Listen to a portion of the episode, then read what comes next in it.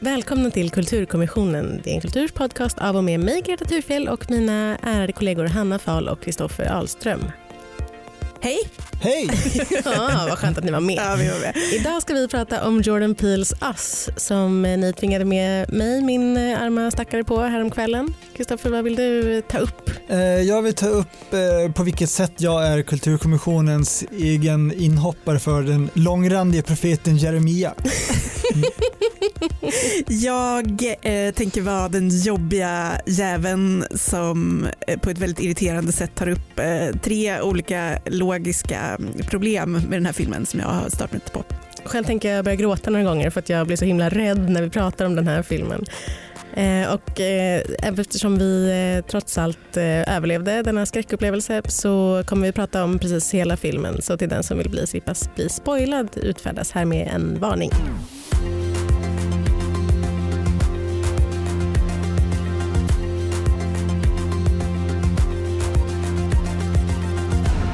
Som barn tappar flickan Adelaide bort sig i lustiga huset på strandtivolit och möter en exakt kopia av sig själv. I vuxen ålder tar hon med sig sin familj till ett hus vid samma strand, skräckslagen men lugnad av sin make. Tills det står en exakt kopia av familjen i trädgården. Vad vill de? Var kommer de ifrån? Och varför är de utrustade med stora gyllene saxar? What are you people? It's us. They look exactly like us. They think like us. They know where we are. We need to move. Med anledning av det extremt eh, läskiga eh, klippet från eh, trailern skulle jag vilja börja med att fråga er, Hanna och Kristoffer, hur läskig var Us egentligen? M- medelläskig. Ja, nej, men jag, jag tyckte att den var, den var snarare lite mysrysig. Den är ju, han fick ju inspiration, Jordan Peele, till den här filmen av ett gammalt Twilight-avsnitt från 60-talet, Mirror Girl tror jag det som handlar om en kvinna som upptäcker sin Twilight dubbelgång. Zone. Twilight Zone, vad säger jag då? Twilight. Nej, det sa jag inte. Sa jag Twilight? sa. Vampyrfilmen Twilight. Gud, okej, nej. Precis, från 60-talet. Nej, Twilight Zone såklart. Och det var väl lite den känslan. Men däremot så är det ju en scen, den som vår producent Oliver precis beskrev, när det står fyra personer vända bortåt utanför deras hus och bara står helt tysta och håller varandra i hand. Där jag hör mig själv säga wow i, i biosalongen. Så den scenen tycker jag är väldigt effektiv. Och, Ja, vi, vi var ju i samma biosalong så vi hörde ju också dig säga wow i Ja, Men biosalongen. jag tyckte nog att den var liksom eskalerande otäck fram till typ den scenen och sen tyckte jag att när man väl liksom hade fattat vilken typ av film det var eller var den var på väg så tyckte jag att den blev mindre otäck. Jag måste säga att när väl saxarna kom in i bild så kände jag ett visst mått av besvikelse. För det är väl alltid det här att det man inte ser är så mycket läskigare och sen plötsligt bara okej nu är det, nu är det slasherfilmer plötsligt. Det är inte alls lika läbbigt. Så ja, Men jag tycker att ja, å ena sidan ja, eh, men å andra sidan så utvecklar det ju sig ju sen till mycket mer än en slasherfilm. Så att det är ju samtidigt att man hela tiden utsätts för en ny skräck eller en ny liksom, dimension av det. Jag måste säga att jag tyckte det var så, men jag är ju också eh, som lyssnare, long, long time listeners av den här eh, podden vet, extremt, extremt lättskrämd. Jag ville ju inte se filmen. Ni tvingade mig att se filmen och sen så, så var jag så här, okej men jag kan sitta, jag kan sitta och ha liksom, eh, eh luvan uppe alltså, så att jag slipper titta. Jag satt och kollade ner ganska mycket i knät, det ska jag säga, för det var så otäckt. Men jag, klarade, jag överlevde, jag klarade mig igenom det, tror det eller ej. Det, är, Det var starkt gjort. Mm, tack, tack, tack. Eh, bland det allra läskigaste vill jag också säga tyckte jag var när kopiorna, när kopian av eh, Lupita Nyong'o, den rödklädda kopian av Lupita Nyong'o börjar eh, prata och har så in i helvete otäck röst. Nej, Ja. alltså Hanna, jag Den- var på att tappa det.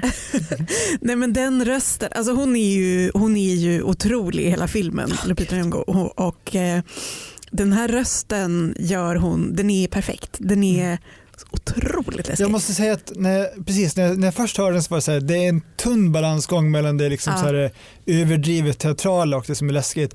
Men man får ju sen då, ja egentligen är det mot slutscenerna, själva twisten i filmen, där man får en förklaring till varför rösten är så. Och då Ja. kände jag verkligen så här, aha, men nu köper jag rakt av. Då var det fantastiskt gestaltat och liksom förmodligen vilken jävla akrobatik det måste krävas av liksom talorgan och så vidare Ja. för att få fram den där konstiga hesa överstämman. Alltså jag skulle vilja läsa en sån eh, exposé där Ja, man verkligen. avslöjar exakt hur hon har gått tillväga för att För liksom, även hon, har avslöjat, upp den här hon rösten. har avslöjat att hon baserade sin röst på, på eh, Robert F Kennedy Jrs röst som har liksom röstproblem av något slag. Så, men hon kanske har gått till en logoped och lärt sig att prata på det här sättet. För det är också så här, det måste ju skada stämbanden Ja. jättemycket. Ja. Det är någonting med den som är, den är, det är liksom en trasig röst men den har också liksom någon, något spår av um, målbrott på något Mm. vis. Det här Mm. liksom hoppandet mellan en plågad falsett och en, en mörk liksom, mansröst Mm. på något vis. Som um, också känns ganska, alltså man skulle kunna om man vill dra det riktigt långt säga att den också är symbolisk mellan så här, eh, underjorden och Mm. eh, övervärlden. på något Verkligen, verkligen. Nu säger du underjord här, vi kanske ska slänga in en liten förklaring till, till vad de här personerna som då dyker upp och är exakta kopior av familjen, ja, var de kommer ifrån, vilka de är. Ja, varsågod och förklara Kristoffer. Mm. Nej, men det, vi, vi kommer ju att gå in mer, mer och mer på det här men det är liksom det görs ju klart och tydligt redan från början i liksom förtexten att det här är personer som förmodligen lever i tunnlar under jorden. Det är liksom en så här, ja, faktoid om att eh, det finns tusentals mil av outforskade tunnlar, liksom, nedlagda tunnelbanestationer, servicegångar och så vidare under jorden i USA och vad kan finnas där tro... Punkt, punkt, punkt. Eh, och då visar det sig att där lever dubbelgångare eh, Mm. nere i mörkret som eh, ja, vi, ska, vi, vi återkommer väl till mer hur de uppstår och varför och så vidare men det är väl det som är liksom kontexten när du pratar om underfolket och överfolket Ja, så är det att precis, de precis. har liksom dubbelgångare som har levt miserabla liv och tvingas utföra exakt handlingar av allting som sker ovanför ytan. Men får jag fråga där, för vi pratade eh, i vår eh, tidigare podd här pratade vi om hans eh, förra film, Jordan Peels förra film Get Out. Ehm, och det var två år sedan kanske eller något sånt där som den kom. Hur, hur tycker ni att de liksom står sig mot varandra? Skiljer sig åt, Mm. liknar varandra och så vidare. Jag tyckte mycket om båda filmerna men jag tycker nog att Get Out var en starkare film och en starkare upplevelse egentligen. Eh, och eh, lite för att den ehm, den utspelar sig mer i en kapsel och jag tror att det är liksom lite lättare att få ihop den typen av skräckfilm. Den är helt klart tydligare. Ja. Det konceptuella helt enkelt. Ja, precis. Eh, den utspelar ju sig liksom i princip helt på en öde, ett, ett öde hus, eller liksom ett hus som ligger väldigt avskilt. Mm. Medan den här filmen, Us, vilket också är det jag tycker om med den väldigt mycket ska sägas, den, öpp- man tror kanske till en början att det här också är någon sorts kammarspel där de här, den här familjen och spegelfamiljen ska göra upp med varann i det här huset. Mm.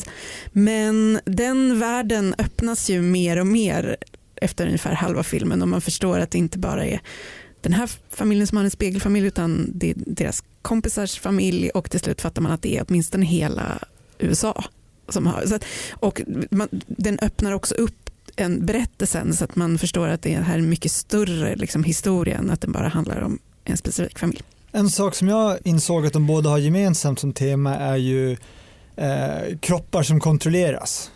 Eh, I Get Out var det att man kunde liksom öv- man överförde sin ja, själ, sitt medvetande till en annan kropp och här är det kroppar som liksom tvingas imitera eh, andras rörelser. Så det liksom är någonting med att inte ha en egen agens på något sätt som väl är bärande tema. Precis, eller så kroppar som man har delat i två. Typ. Mm. Så, den ja, symboliken är det. Men ja, absolut, jag håller med dig Hanna om att de är ehm, att den här ju är men på sätt och vis är det ju en större film. Den andra är ju liksom rakare, tydligare, liksom också mer satirisk på det sättet. Tydligare med vad den vill förmedla eller vad man ska säga, vad den vill säga. Ehm, det, har vi det har ju funnits väldigt mycket fler olika och kanske mindre självklara tolkningar av vad Ass eh, handlar om. Men måste säga att jag tror att jag liksom har tänkt mer på Ass än vad jag tänkte på Get Out. För Mm. den var, just för att den var så, så här, det var en jättebra film, jag minns den som jättebra. Men, men eh, jag har inte kanske Nej, men det var ju ägnat det så mycket fanns, tid åt den i efterhand. Om man det säger. fanns ett så givet och tydligt svar där. Mm. Men så här finns det öppet för hur många tolkningar som helst. Vi, vi kommer väl till de flesta av dem. Men man kan även säga att den förra då, Out, var ju mycket mer ja, väldigt tydligt politisk. Det finns ju politiska undertoner i den här men Jordan Peele har även sagt tror jag, i en intervju med Rolling Stone liksom att eh, ja, jag vill göra en, en skräckfilm eh, med svarta personer där det inte är en politisk poäng med det. Det finns Mm. ingenting med liksom deras etnicitet som är eh, liksom grundstommen i berättelsen till skillnad från Get Out där det verkligen handlar Mm. helt och hållet om det. Nej men verkligen, verkligen. Det är mer så att det bara är så här, eh, liksom, vad ska man säga? Det är, som en, det är som en poäng i sig. Att det är så här, ja, det, titta det gick att göra en skräckfilm med svarta personer i huvudrollerna också utan att det var liksom en del av skräcken. Eller vad Precis, för jag tänker på första eh, George Romeros med zombiefilm Night of the Living Dead så är det ju en svart huvudperson men då är det Mm. också så här eh, väldigt tydlig allegori till medborgarrättsrörelsen och så här är ändå en, en svart familj och det tror jag fan inte att jag har sett i en skräckfilm tidigare. Där det inte Nej, görs poäng av det. och också eftersom hela den här familjen, eller ja, det är en definitionsfråga i och för sig, men faktiskt eh, överlever i slutet. Mm. Det, det känns också som Mm. en ganska unik, unik berättelse om med eh, svarta huvudroller. Och att det inte är den svarta som dör först som det brukar vara i skräckfilmer. Nej precis. Det var det som var hans poäng. Eh, Tack Kristoffer. Eh, han, vi, eh, jag skulle också vilja prata lite grann om, om skådespelarna. För det är ju också, Lupita Nyong'o som vi redan har konstaterat är ju otroligt bra. Eh, Elisabeth Moss gör också en otrolig roll som så här, eh, vinmamman typ, i, som, som är kompis med, med familjen och hennes, och hennes familj. Hur, eh, liksom, vi har ju pratat tidigare också tror jag om hennes eh, Elisabeth Moss väldigt eh, så plastiska ansikte. Att hon Ja. kan vara både, hon gör ju också en otrolig dubbelgångare. För Elisabeth Moss är ju bra som Elisabeth Moss men den hade ju, liksom, den hade ju kanske vilken eh, skådespelare i den åldern som helst kunnat göra på något sätt. Det är inte förrän hon i de här extremt otäcka scenerna i, eh, i den vita familjens hus där De får sina dubbelgångare ja. Mm. den, alltså gud, jag har inte kunnat, alltså jag, kan inte, jag kan inte släppa hur otäckt det är när, hon, när hennes eh, liksom, eh, underjordsmake dör och hon ställer sig vid fönstret, börjar så här skri, vråla rakt ut men tyst och sen istället bara börjar skratta. Alltså det är så otäckt! Ah, det är så otäckt! Nej men alltså, absolut. Alltså, Elisabeth Moss ansikte är Oj. fantastiskt. fantastiskt är det. det är ju Lupita Nyong'os också men Lupita Nyong'os är liksom mer um, eh, behärsk... Eller, jag vet jag vet Mm. inte hur jag ska, för, jag ska förklara. Elisabeth Moss ansikte är som att det är så här flytande. Det kan Ja. förvandlas till precis vad som helst. Det kan bara så här luckras Jag upp vet, i som kanterna. Och bara, shapeshifter. ja. Ja. Ja, ja, om vi bara kan sluta objektifiera kvinnor för en sekund här så ska jag väl säga att jag gillar ju även hon och hennes make hur de får gestalta det här liksom övre medelklassens eh, semesteralkoholism här, Mm, som bara verkligen. är helt eh, ja, ohöljd. Det är verkligen så här att åh, mamma behöver sin medicin och sen upp det tredje glaset och ser på stranden det till henne. Och han bara, ah, it's vodka o'clock. Och sen bara, när han sitter i sin fåtölj och bara dricker drinkar och så trött. Bara, men jag har så bra här, jag vill gå inte och kolla vad det är för läskigt ljud utanför huset. Jag sitter och myser i min salongsberusning. Det är ju apropå det, apropå att han då vill fira sista kvällen genom att lyssna på eh, Beach Boys. Det är ju väldigt, väldigt mycket bra musik i, i eh, filmen. Både liksom eh, jättemycket hiphop och eh, jätte, jättebra originalmusik av Michael Abels. Vi kan väl lyssna på det som är en, eh, en, ett, eh, som ett titelspår eller vad man ska säga.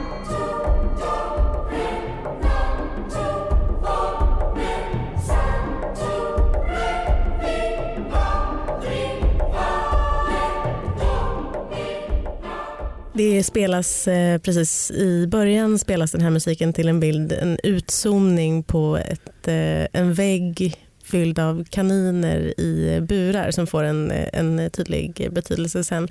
Den, det är intressant med den här låten tycker jag för att, den, för att han eh, berättade, Michael Abels berättade om hur han eh, gjorde den, att han ville ha, han ville Eh, han, det är liksom inga riktiga ord, han har bara skrivit det är liksom nonsensord som de får sjunga. Och sen så är det en kör då där det är eh, mycket barn med. Och sen så liksom blir det fler och fler vuxna röster ju längre låten går. Den är väldigt bra, man kan lyssna på den.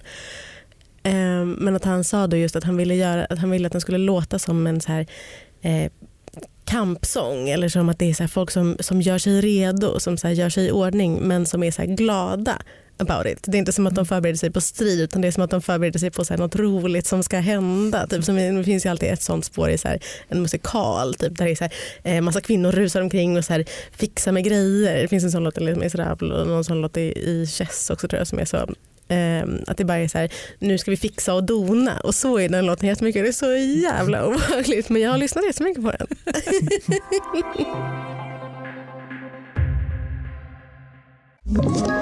Ett poddtips från Podplay. I fallen jag aldrig glömmer djupdyker Hasse Aro i arbetet bakom några av Sveriges mest uppseendeväckande brottsutredningar. Går vi in med hemlig telefonavlyssning och, och då upplever vi att vi får en total förändring av hans beteende. Vad är det som händer nu? Vem är det som läcker? Och så säger han att jag är kriminell, jag har varit kriminell i hela mitt liv men att mörda ett barn, där går min gräns. Nya säsongen av Fallen jag aldrig glömmer på Podplay. We're Americans eh, säger läskiga rödklädda Lupita Nyong'o eh, Red eh, till eh, familjen ovan jord när hon har samlat dem, satt fast dem i, i eh, soffan.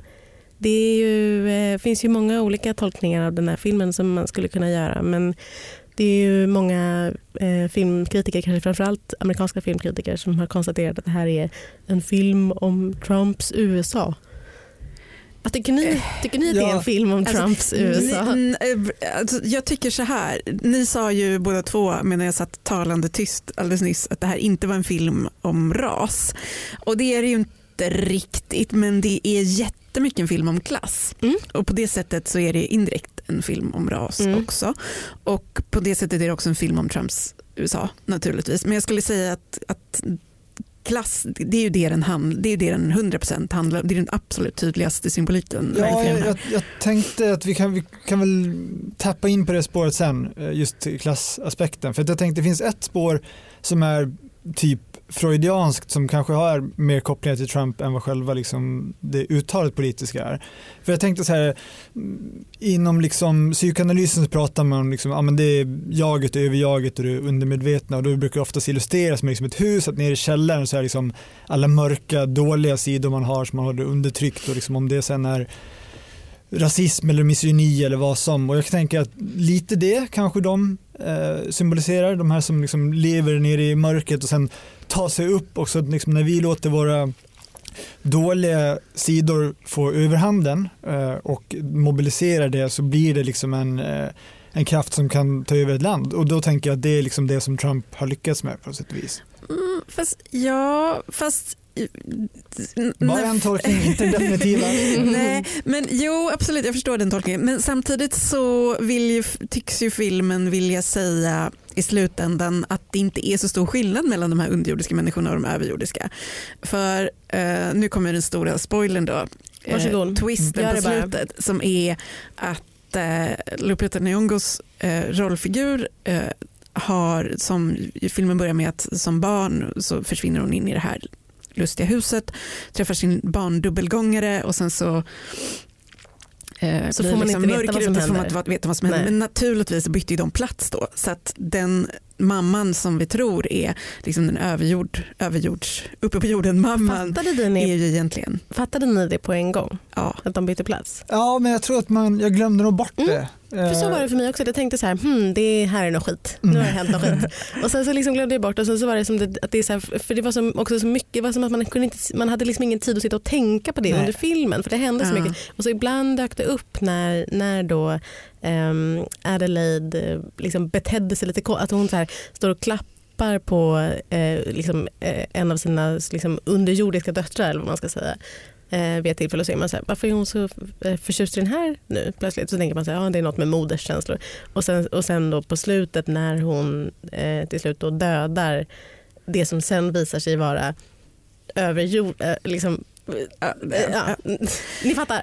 Ja, eh, ja precis. Men, men det som jag tänkte var, eller som jag tyckte var den liksom ganska tydliga sensmoralen av det här är ju då att Eh, Det här som man under stora delar av filmen tar för givet är någon sorts förvildade, primitiva, icke-tänkande, icke riktigt kännande varelser längst ner på botten Mm. i själva verket är offer för omständigheter och med, liksom, som med exemplet då, den här flickan som fick uppfostrats i konst och kultur och sång och musik och ord och dans och liksom Mm. allt det där underbara vackra också blir liksom naturligtvis en produkt av Välartad. det. Ja. Ja ja men verkligen. Jordan Peele själv har, han har ju liksom medvetet låtit bli att berätta precis vad som han höll på mycket mer med, med Get Out och förklara så här, så här, det här är det, det här handlar det om.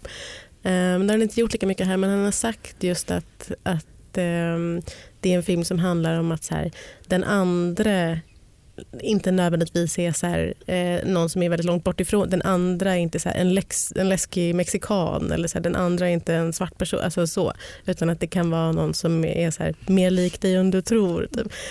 Eh, så det är väl, på det sättet är det ju såklart, och det har han ju sagt i då, på frågan så här, på vilket sätt är det här en politisk film. Så att det, är ju, det handlar ju jättemycket om det, det är bara att det inte är så in your face kanske som i, som i den förra filmen. Men kan vi...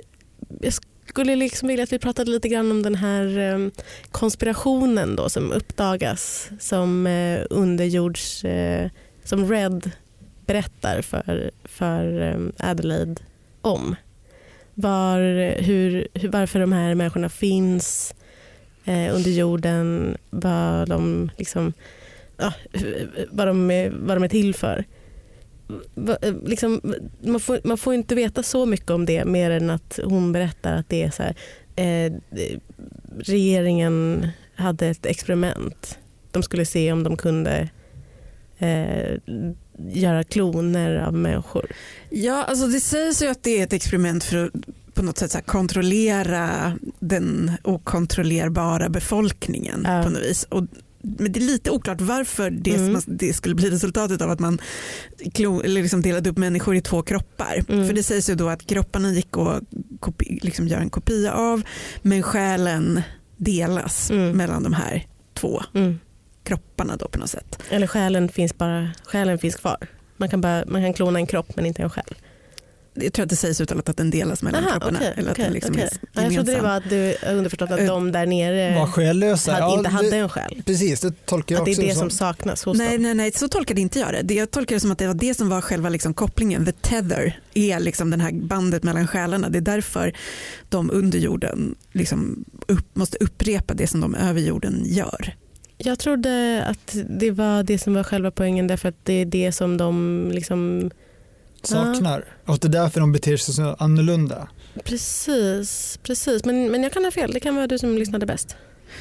Eh, Men, men i Ja. vilket fall så måste man ändå säga det, det, det är lustigt då för att man får nästan förutsätta att varje person, åtminstone i USA, då har en dubbelgångare som, som lever under jorden i alla de här liksom mils långa tunnlarna. Mm. Eh, man kan ju känna så här, de insåg väl ganska tidigt att det här projektet inte riktigt funkar eftersom de beter sig väldigt annorlunda och så. Man kanske efter 10 000 försök borde inse att det här kanske inte funkar men så fortsätter man att reproducera 300 miljoner misslyckade försök. Och det verkar inte heller finnas någon vidare sträng säkerhet för att hålla dem kvar där nere under jorden. Utan Nej, det det är bara att ta rulltrappan upp. rulltrappan upp i lustiga huset och sen är du ute. Ja, eh, men Det man här, kan... jag undrar liksom om det här är sånt som man ska tänka på. Det här kanske är nitpicking bara. Ja, men, Det- det... Nej, men det är det ju förstås, men, men liksom, eh, den liksom konspirationen, är det det som är det viktiga? Ja, det är det viktiga för mig för att jag eh, är en person som har kollat jättemycket på X-Files och därför bryr mig jättemycket om den stora konspirationen. Eh, men också vet att jag aldrig kommer få svar på den för att jag har kollat jättemycket på X-Files och man får aldrig svar på den. Men, men eh, det är liksom, man kanske bara ska köpa det. Framförallt så är det visuellt är det otroligt häftigt. De här tunnlarna under jorden. det är Otroliga verkligen som, scener. jag tänkte direkt på Kubrick och The Shining av någon anledning. Men Ja, liksom de här långa, långa korridorerna. Och Gud, ja. liksom, ja.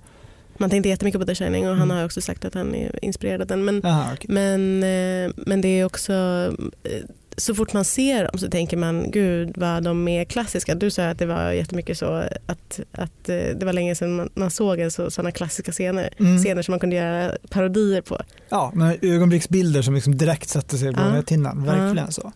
Otroligt eh, filmfoto överlag. Mm. Jag har en fråga till om själva slutet. Mm. Twisten på slutet, då får man ju veta att Adelaide i själva verket är red, de har bytt plats och allt det där. Ehm, för det första, jag var lite besviken över att de sa det rakt ut. För att jag tänkte ganska länge att det skulle få vara så den underförstådda Mm. slutsatsen. Och att det jag bara, åh gud vad kul att prata om det här i podden. Liksom, om, om vi tror att de hade bytt plats eller inte Ja. och varför. Jag bara, ja jag tror absolut att de har bytt. Men sen så sades det ju rakt ut Ja, och förklarades verkligen. väldigt tydligt.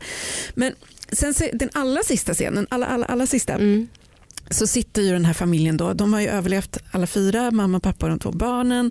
De tar sin bil och kör mot okänd plats, eh, någon sorts här frihetsscen och så ser man sonens, pojk, den minsta pojkens ansiktsuttryck och man anar att han fattar Mm.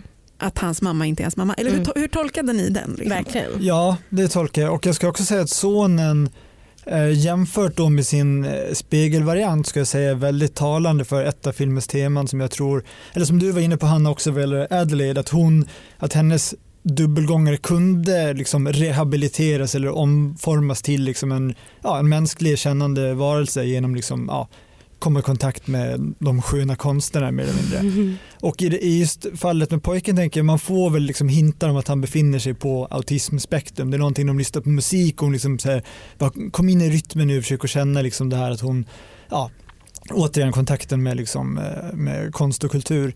Medan då eh, hans motpart är en liksom mer eller mindre förvildad som springer omkring på alla fyra och morrar. Hon pratar om att så här, ja, han, han har problem med temperamentet och det är liksom, tänker jag, att det är väl vad som kan hända med en person på spektrum som inte får liksom den omvårdnaden och, och kärleken och, ja, så att man kan socialt justeras eller vad man kallar det. Liksom. Mm. Gud vad intressant, det hade inte jag tänkt på.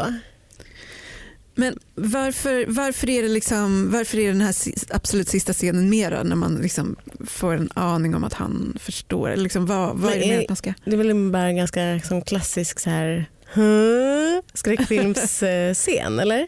För att, Ja. jag, för att jag tänker att det är självklart att han, för att han har då varit nere där i tunnlarna. Han är ju den enda som liksom kommer ner förutom, förutom Adelaide. Eh, och, och hamnar där nere och ser när Adelaide dödar Red eller tvärtom eller hur vi nu ska, till, hur vi nu ska kalla dem. Att, det, att, han, att han då ser hur hon blir. Hur hon som i själva verket är från underjorden blir liksom i, när hon kommer Mm. i kontakt med det här vilket vi som tittare har sett tidigare också. Ja, hon börjar skratta vid ett ögonblick efter hon dödade henne. Mm, mm, mm. Och sen så kommer hon på då att hennes, att hennes son är där och liksom slår tillbaka. Men, men eh, jag tror bara att det är så här att de delar ett sånt ögon. Alltså kanske också att, hon, att det är nästan, för hon tittar på honom då med så här det läskiga underjordsleendet, typ som att det är som ett hot. Att hon är så här, ja, ja vad ska du göra åt saken? Typ. Något sånt, eller? Ja, ja. Jo, verkligen är det ju en klassisk så här, skräckfilms... Eh, du, du, Men du, den hade men- ju varit bättre om det inte hade Mm. varit så att man precis hade fått se exakt hur det gick till när de bytte plats. Ja, verkligen. Alltså, för jag började nästan tänka så här att att undra om Jordan Peele från början hade tänkt att låta det här vara underförstått och sen så var det en jävla testpublik som bara vi fattade, en amerikansk dum testpublik som bara vi fattade inte och så tvingades han klippa om alltihop. Och, Ja, det är faktiskt inte helt omöjligt. den hade varit så mycket bättre om, om man bara hade fått liksom Jag håller med. ana Jag twisten. håller med om att det förklaras eh, för tydligt. Jag, jag, det är också, ja, nej men verkligen. verkligen. Det, det finns ju liksom en massa andra så, eh, små så här, grejer som de har strösslat i filmen också. Till exempel det här eh, bibelordet, Jeremiah 11.11 som jag kan läsa för er. Det lyder så här. Därför säger Herren så Se, jag ska låta en olycka drabba dem som de inte ska kunna komma undan. När de då ropar till mig kommer jag inte att lyssna på dem. Varför har han valt just det bibelordet? Är det bara för att det är coolt att kunna sätta en klocka på 11 11? Ja, Eh, alltså, ja, jag tror det hela- ärligt talat. Nej, jag, jag tror nog det finns en djupare förklaring, men absolut, dels är det tänk, 11-11 att det liksom är symmetrin. Eh, Jag tänkte även på, precis i början när de är på nöjesfältet och det är väl två gånger om så dyker upp eh, tonåringar klädda i Black Flag t-shirts, Mm, eh. Henry Rollins gamla band. Och mm, deras logga är ju fyra vita lodräta streck eh, som då blir också 11-11. Eh, Men det är väl alltså den, det citatet ur, ur Bibeln är väl när Jeremia, profeten, varnar för en invasion norrifrån av Jerusalem där de ska straffas för liksom sitt omoraliska leverne. Och det Är är, det väl, någon som har googlat? Här? Ja, ja, självklart. självklart. Och lite allmänbildning i övrigt också att eh, ordet jeremiad, alltså någon som har, håller en lång jävla drapa kommer från just profeten Jeremias. Man kan tänka att han var en långrandig profet som bara malde på. Är det lite som att du är den här poddens...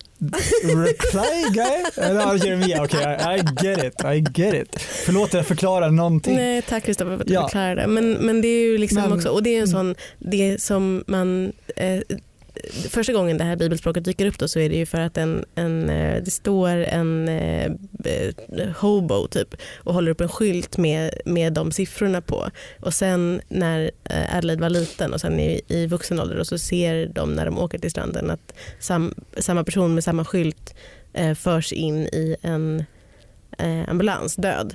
Och sen ser sonen på stranden att den här, det är, han är liksom den första som har tagit sig upp. Då. Hans eh, Dubbelgångare. uteliggarens dubbelgångare står blodig Men- på stranden. Jag tänker att det här är ett utmärkt exempel, eller ett tillfälle menar jag förstås, eh, för att koppla vidare till det som Hanna pratade om tidigare med liksom det politiska motivet i filmen, det här att det är liksom en revolution, för det är det det bibelstatet handlar om, det är liksom en, en revolution eller ett uprising. Och eh, om man ska titta på liksom de här som lever under jorden så kan man också se dem som slavar eller ännu hellre då fabriksarbetare eftersom de är klädda i liksom heltäckande röda overaller. Eh, och de liksom tvingas leva på ett sätt för att de ovan jord ska kunna upprätthålla sin liksom cushy livsstil. Eh, jag tänkte mycket på Fritz Langs den Metropolis som också är liksom proletärer i overaller som sliter och sen en dag så får de nog och bara ja, gör uppror och rusar upp ur underjorden mot liksom, ja, övre medelklassen där uppe. Men är det inte också Michael Jackson-kläder de har på sig? För barnet eh, Adelaide har ju, får ju en, vinner ju en eh, Ja, thrillertröja. men har inte han på sig en sån Du tänker röd? på en röd skinnpaj? Eh, Nej men har han inte en sån, är det någon annan? Däremot tänkte jag på hårdrocksgruppen Slipknot som ju hade så här gasmasker och röda overaller som påminner väldigt mycket om den sonen i Spegelfamiljen. Ah, kanske blandar ihop. Det Jag är vet någonting inte med om den här handsken men- också som jag tänker men- på. Att ja, de har sådana skinnhandskar. Ja, Men, och thriller, alltså det är ju alltså absolut i den, det är ju med flit, alltså det finns ju också någonting väldigt zombie-likt Ja. över, över Nej, men verkligen. under, underjordiska. Ja, men jag kanske blandar Jag vet inte om det är apropå fler popkulturreferenser men eh, filmen inleds med en tjock-tv som visar liksom reklamfilmer och jämte den tjock-tvn så ser man VHS-omslag på en klassisk skräckrulle som heter Shud som står för så här, vad är det, Cannibalist Human Underground Dweller eh, som var verkligen en sån 80-tals, vanligt 80-tals populärt tema att folk kom upp ur kloaken och rövade bort människor och så. det kände jag också var liksom en tidig hint om vad som komma skulle. Jag har googlat nu, det finns inte en enda bild på Michael Jackson i röd overall. Det är bara jag som eh, fabulerar ihop det här. Men apropå den här tvn i början då, vi måste också tala om eh, Hands Across America. Hands Across America som då var en, eh, en sorts välgörenhets, eh, ett välgörenhetsevent 86 där eh, eh, människor skulle samla in pengar. för- Otroligt kändistätt välgörenhetsprojekt Ja, som det var verkligen. på den tiden. Det var verkligen underbart. Det var Live Aid, det var We Are The World, det var liksom, ja, Mm, en men- härlig tid. Precis, och det är då eh, en sån tröja som Adelaide har på sig under sin Michael Jackson-tröja. Eh, som därför blir en sorts eh, liksom, eh, hang-up hos eh, Ad, Adelaide, barn Adelaide kvar i underjorden när hon fastnar i underjorden. Som gör att hon sen eh, utvecklar en sorts eh, version, nutida version av det där eh, alla eh, underjordsmänniskorna ska samlas i en likadan Hands across America. Heter det så? Ja. Mm. Ja. Ja. Eh, va, va, va? Va? Va? Säg något. Va, vad, liksom, vad handlar det om? Vad är det för någonting? Men det var ju en manifestation eh, mot hemlöshet och utsatthet, vilket är precis vad de underjordiska upplever, att de inte har en hem eller plats i tillvaron. Men det vet ju inte de. Alltså, vad, är det de tytt, vad är det Adelaide i underjorden tror att de ska tjäna på att göra det här? Ja, men det är ju ett sätt att liksom manifestera ett upprop, att liksom göra det symboliskt. Men- Eh, ja, det tycker Men jag. först Alltså, det så ska de döda. Sina, först dödar de dem och sen ställer de sig där. Det är efter att de har dödat människorna på ovan jorden som de bara ska börja leva som ovan jorden. Jo, precis. Men alltså, jag tycker ändå att man på något sätt kan, kan tänka att det är logiskt eller så. Att ett litet barn, ett traumatiserat litet barn så här, hänger upp sig på liksom, det sista hon såg. Eller den sista, liksom, det här måste ju varit det sista liksom, stora popkulturella fenomenet som hon Mm. såg på överjo- översidan av jorden och att det sen följer med henne liksom, Alltså, det är. Men- det otroligt en, snyggt. Ja precis, och det är en väldigt snygg så maktdemonstration. Att det är Ja. så enorma... Jo men vem gör de den för? För de har ju dödat alla. Det här, tänker jag, för det här tänker jag är Jordan Peels tanke lite. För att den här manifestationen, jag var tvungen att googla ganska mycket när jag fattade hur det var tänkt att man skulle samla in pengar genom det här. Bara, jaha, folk ska ställa sig och hålla varandra i handen. Mm. Och sen då? Är det som Men när man ska trycka en sedel när man ska muta Ja, någon med Det pengar? var ju meningen att, att de som ställde sig i den här, det här långa ledet också skulle donera pengar. Ja, man reserverar sin plats i Ja, kedjan. precis. Mm. Men det var inte som att det kostade en särskild avgift utan man skulle donera då någon sorts frisumma. Det var inte så många som gjorde det. Alltså de drog in ett antal miljoner mycket mindre än vad man hade räknat med och mycket gick till administrationen och betala alla de här reklamfilmerna. och allting. Tro Så att fan på det här- det. är ett otroligt bra exempel på liksom, ska man säga, så här, det kapitalistiska samhällets tomma symboliska aktivism Mm. som inte tjänar någonting till. Men var det också då så att han var så här, vi kan göra en mörk version av det här.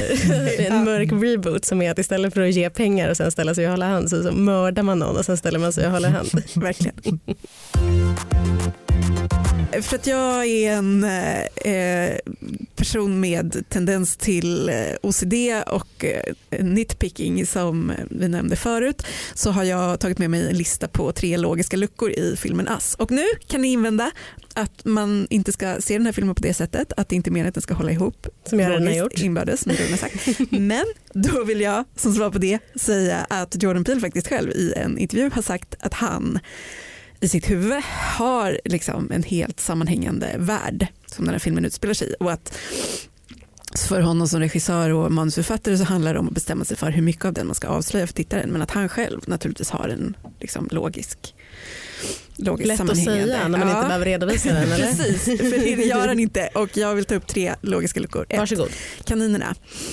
Det är de, det enda ätbara man ser nere i de här katakomberna och eh, Red berättar ju också att hon har vuxit upp på en diet av råa kaniner medan över, hennes Lupita Nyong'o på ovansidan av jorden har fått äta underbara, vackra, goda Mm-mm. maträtter. Mm-mm. Men vad äter kaninerna? Kaniner äter ofta sallad. ja, men det var ingen finns sallad. ingen Nej, men sallad där Vad ni ser. Nej men det är, klart, ju man måste väl inte redovisa varenda rum i varenda tunnel. Det är klart att det kan finnas matförråd någonstans. Och- Men om det fanns sallad då skulle väl ingen äta rå kanin? Och jag ja, men du kan inte leva på sallad. Som min pappa Okej, skulle ha sagt. Så också varför är det inte jättemycket kaninbajs överallt om det är jättemycket kaniner? För att det städas väl upp med jämna mellanrum. Du bara- Ja, inte de där, om de inte städar på övervåningen så städar de inte nere i källaren. Men jag håller med dig Hanna om att eh, just kanin var det verkligen det smartaste man kunde äta. Men jag tänkte, jag trodde in, när vi pratade om det här så trodde ju jag att kaninerna var så här, alltså literally försökskaniner. Att de, hade försökt, Jo. att de hade försökt dela, eller liksom klona kaninerna först. Ja. För det är ju det man tänker i början också när man ser eh, för kaninerna syns ju precis i inledningsscenen också. Ja. Och då tänker man, jaha det, det, är något, det är något försökskaninigt på gång. Absolut ska ju de, är, är ju de också en symbol för försökskaninen eller liksom lab rat och så vidare. Men ja, ändå inte logiskt tycker jag. Ja, Förlåt, jag bara kommer att tänka Eh. på, eh, har du sett The Favourite? Nej. Du har sett Självklart. Favourite? Peter? Ja. Självfallet. För där spelar ju kaniner en väldigt viktig symbolisk funktion i Mm. att de förökar sig och det liksom är ett sätt att visa på, liksom, ja, jag tror det är ångesten som bara ökar på i The Favourite. Det Nej, blir- hon har ju en, eh, drottningen har ju en kanin per förlorat eh, barn. Jo, och, och det symboliserar då ång, dödsångesten över att mista barn. Men sen i slutet av filmen finns det en scen där de bara Ja, det. multiplicerar sig Ja. liksom i absurdum. Ja. Eh, och att det kanske finns någonting liknande här i det, liksom i kaniner som reproducerar sig kraftigt, liksom de här underjordiska, att det finns så många av dem. Ja, jo absolut. Kaninen som liksom symbol har jag inga invändningar mot, men logiskt har jag invändningar mot att de ska vara den enda. menar du? Ja, logiskt och logistiskt att de ska vara den enda födokällan. Två, min andra invändning, Mm. logiska invändning. Eh, hela poängen med filmen är ju att kopiorna i underjorden tvingas göra ungef- ungefär samma saker som de ovan jord. Mm. Så till exempel när Adelaide ovan jord gifter sig med en specifik man så måste också kopian under jorden gifta sig med en specifik, samma specifika man.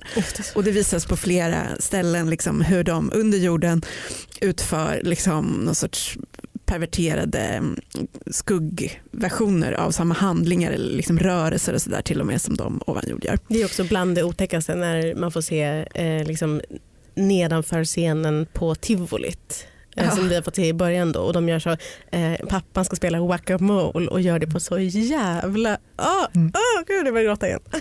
Fortsätt. Ja, i alla fall. De under jord tvingas upprepa saker som de över jord gör. Men eh, om nu Red och Adelaide har bytt plats tidigt, borde det inte vara tvärtom då? Jo, Absolut. Alltså, att, alltså, den under jord var den som styrde, men så är det inte. nej. Nej, det blir nästan som om platsen i sig har en magisk funktion Ja. där liksom allting Precis, förvids. att det är den som är ovan jord, är den som bestämmer.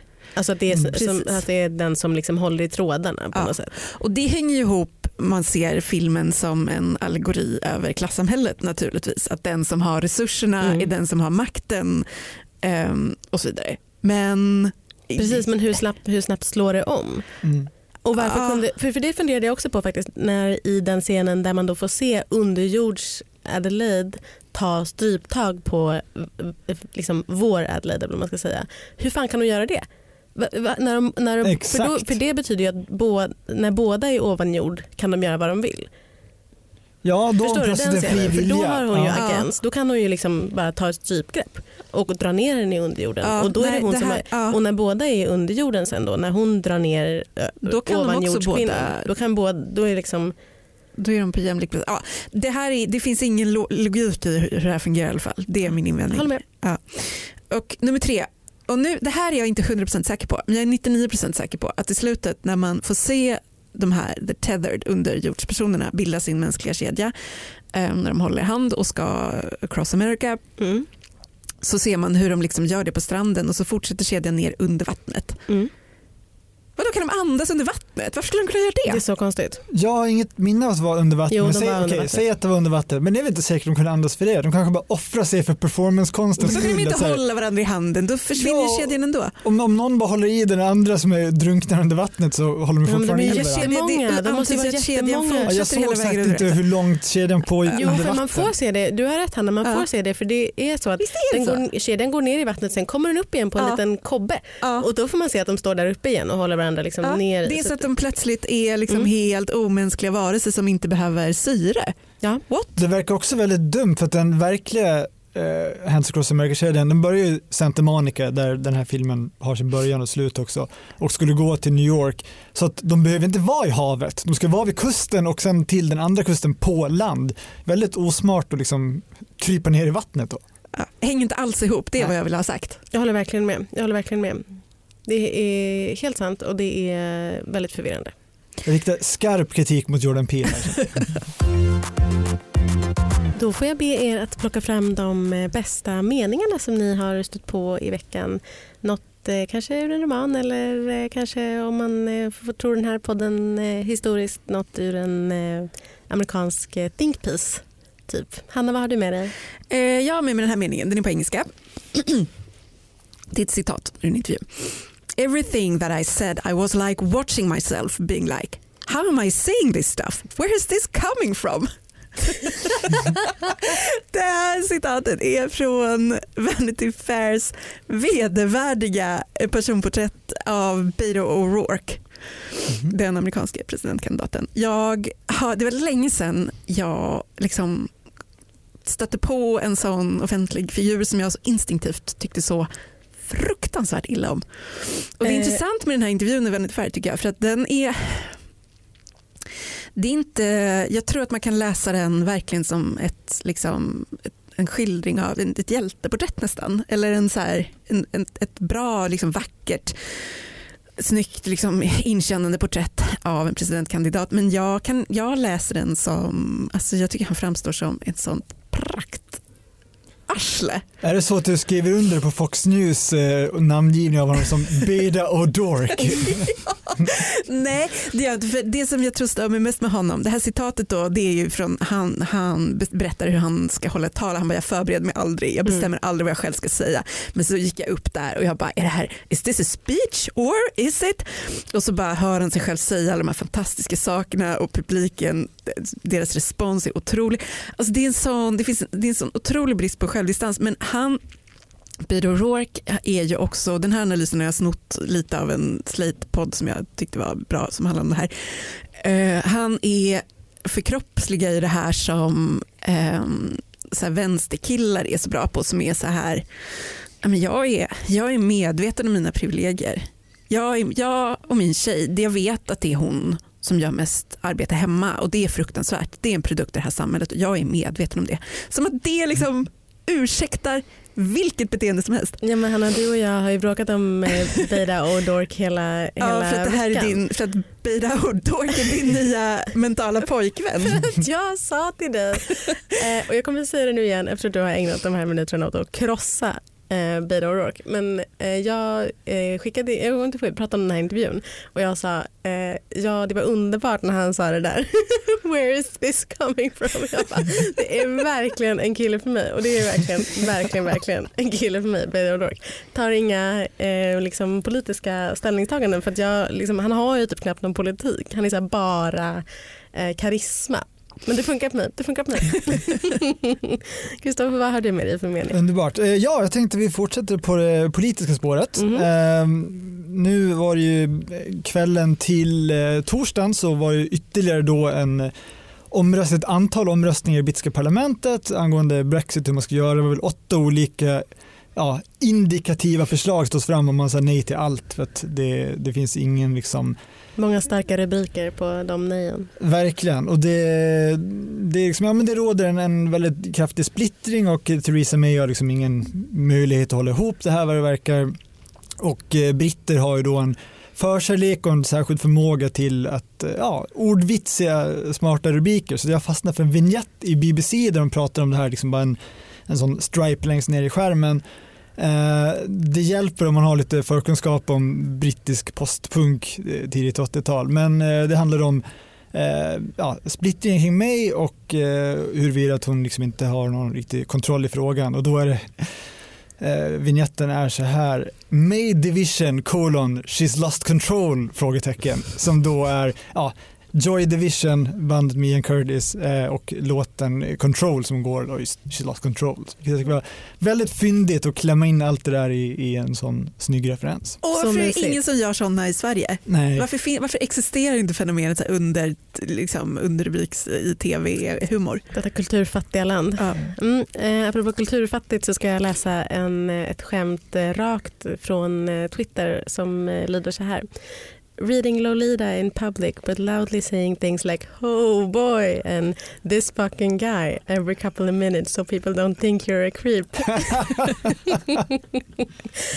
Det har varit mycket eh, snack om Lolita på sistone. Dels därför att det kom en bok förra året ehm, som handlar om eh, riktiga Lolita, ett verkligt fall. En, eh, en flicka som heter Sally Horner som blev kidnappad i USA och typ utsatt för nästan precis samma sak. Hanna Johansson skrev en jättebra obs-essä om det här som gick i, i P1 eh, för några veckor sedan. Men också för att det har börjat cirkulera en gammal bild på Twitter från typ 2013 när Bradley Cooper dejtade Suki Waterhouse. Och det finns en bild från dem, på dem när de ligger i, på typ en gräsmatta och så är det att eh, Suki Waterhouse som är så här 21 och han är typ 40 eh, ligger i hans knä medan han högläser Lolita för henne. Det är så jävla grovt men också jättekul och också couple goals och med det så säger jag så här. Det har blivit dags att avsluta veckans kulturkommissionssession. Vi är ett samarbete mellan Bauer Media och Dagens Nyheter och vi heter Greta Thurfjell. Hanna Fahl. Och Kristoffer Ahlström. Tekniker var Oliver Bergman. Tack och hej! Hej då! Hej!